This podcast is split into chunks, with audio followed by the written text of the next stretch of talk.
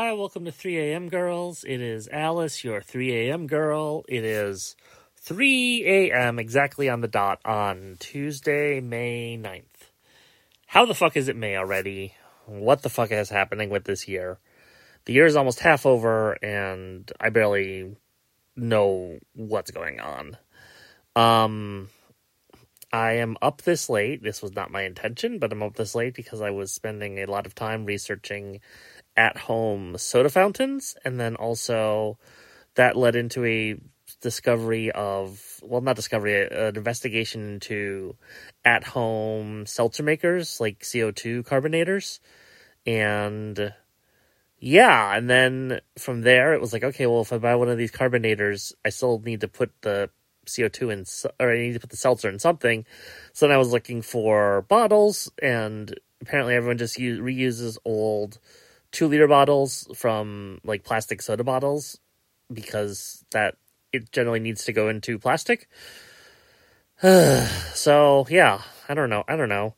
Um, I watched the first four episodes of Mrs. Davis, which is the new show on Peacock about a nun who is fighting against a global AI. And I had heard that this show was weird, but this show is really fucking weird. Um, it has all these like ideas around like religion and and technology and also um magic and close up magic and stuff.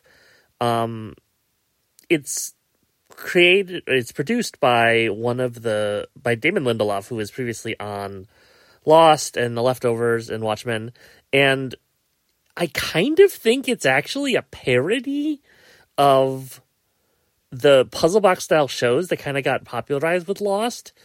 It it feels like satire almost in like they they keep talking about how al- the algorithm which is the evil eh, sentient AI in this show loves making cliche choices. And so they just do a bunch of cliche choices and they wave it away by saying, well, the algorithm's doing it. And, and that sort of thing kind of bugs me, but I think it works here because the show is just so absurd. It's just so wild and it's making such bold choices with stuff. And it feels like every time they're getting closer to explaining something, they just add a new layer onto it. And and yeah, I I am really keen to watch the rest of it. Um, I think there's four more episodes left, and so definitely gonna try to watch that this week.